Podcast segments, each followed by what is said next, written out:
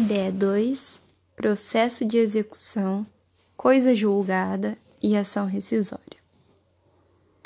Exceção de pré-executividade. Conceito. Ao se iniciar uma ação de execução, o executado pode ter os bens penhorados, a fim de assegurar o cumprimento da sentença, o que é de direito do exequente. Mas nem todos os patrimônios podem ser penhorados. Se acontece de um desses bens ser indevidamente restringido, cabe ao sujeito passivo solicitar uma reavaliação para que seja evitada a efetivação da penhora. O executado pode contrapor a execução fora dos embargos à execução ou à impugnação ao cumprimento da sentença, via esse instituto, sendo para que evadisse da penhora garantia do juízo ou por já esgotado o prazo de apresentar a defesa típica, atentando-se sempre para as restrições quanto ao seu fundamento. Neste caso, quando o executar for alegar matérias de ordem pública, ou seja, conhecíveis de ofício, far-se-á por meio de objeção.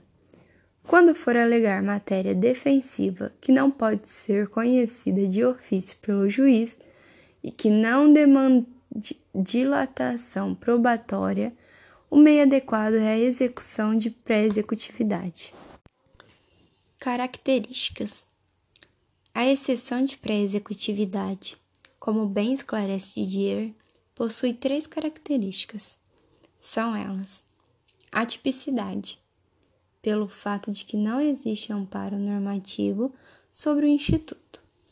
Limitação probatória, apoiada na proibição de dilatação probatória.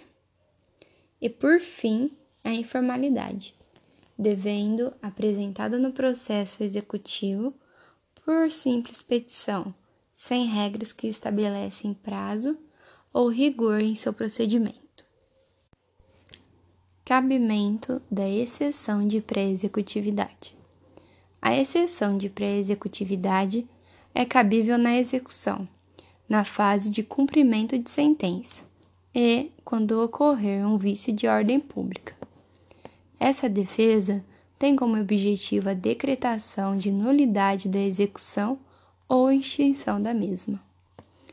São, por exemplo, de matéria a ser arguida a prescrição da execução, a decadência do direito cobrado e a nulidade da citação para execução.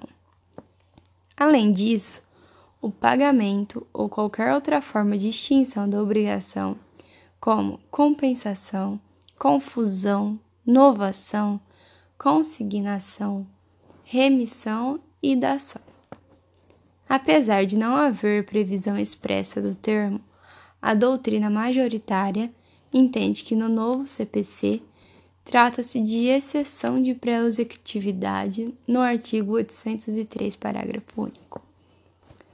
Consta neste artigo que as nulidades processuais citadas no inciso 1, 2 e 3 devem ser pronunciadas de ofício ou a requerimento da parte, independentemente de embargos à execução. O STJ tem um entendimento pacífico em aceitar a apresentação da execução de pré-executividade, desde que a matéria alegada seja conhecível de ofício, o executado tenha a prova pré-constituída de sua alegação e não haja necessidade de instrução probatória para o juiz decidir seu pedido de extinção da execução, como podemos observar na seguinte jurisprudência: recurso especial, exceção de pré-executividade, reexame fático probatório. A exceção de pré-executividade é cabível quando atendidos simultaneamente dois requisitos, um de ordem material e outro de ordem formal, ou seja, é indispensável que a matéria invocada seja suscetível de conhecimento de ofício pelo juiz e é indispensável que a decisão possa ser tomada sem necessidade de dilatação probatória. prazo de interposição. Não há previsão no novo CPC a respeito de prazo para a interposição. Entretanto, os tribunais estaduais têm adotado o entendimento de que, se por tratar de defesa de matéria de ordem pública, pode ser interposta a qualquer momento, até o trânsito em julgado da ação, como é possível observar na seguinte jurisprudência. Ementa, apelação cível, ação de execução, execução de pré-executividade. Prazo para interposição inexistente de contrato de promessa de compra e venda. Título líquido, certo e exigível. À exceção de pré-executividade, por comportar apenas matéria de ordem pública, não possui prazo legalmente previsto e, portanto, pode ser oposta a qualquer momento.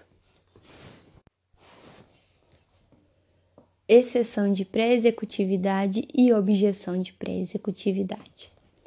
O termo objeção de pré-executividade é pouco conhecido, mas ainda assim é tratado na doutrina, e alguns profissionais utilizam como nomenclatura de defesa processual do executado. Ocorre que alguns doutrinadores fazem distinção entre exceção de pré-executividade e objeção de pré-executividade. Já outros entendem ser a mesma peça processual.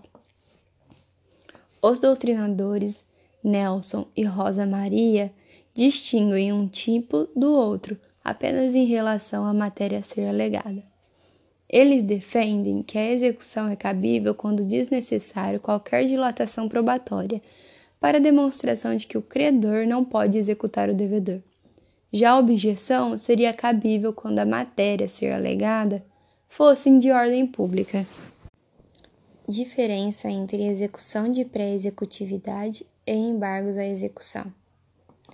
É importante ressaltar a diferença entre ambas espécies de defesa, pois elas são utilizadas em momentos distintos e possuem objetivos diferentes. A execução de pré-executividade é uma petição para alegar vício de matéria de ordem pública, sem a necessidade do recolhimento de custas processuais, e o ato decisório correspondente consiste em uma decisão interlocutória. Além disso, é passível de ser desafiada por interposição de agravo de instrumento. Já os embargos à execução têm natureza jurídica de ação, devendo ser distribuída autonomamente. Em razão disso, a necessidade de recolhimento de custas processuais, e o ato decisório correspondente consiste em sentença, esta que poderá ser atacada por meio de recurso de apelação. De forma prática, a execução de pré-executividade é utilizada no decorrer da execução ou no cumprimento da sentença para alegar matéria que o juiz deveria analisar de ofício. Por outro lado, os embargos à execução tem o objetivo de realizar a defesa do executado, em autos apartados e discutir a respeito dos tópicos alegados na execução. Conclusão. Diante do exposto, fica claro que não se trata de uma peça que pode ser apresentada em qualquer situação processual. É preciso cumprir com os requisitos obrigatórios de cabimento para que a exceção de pré-executividade seja acolhida pelo magistrado. Portanto, é importante saber de forma clara os requisitos de cabimento e ter em mente que se trata de uma peça processual estratégica na defesa do executado, que visa garantir o contraditório e a ampla defesa.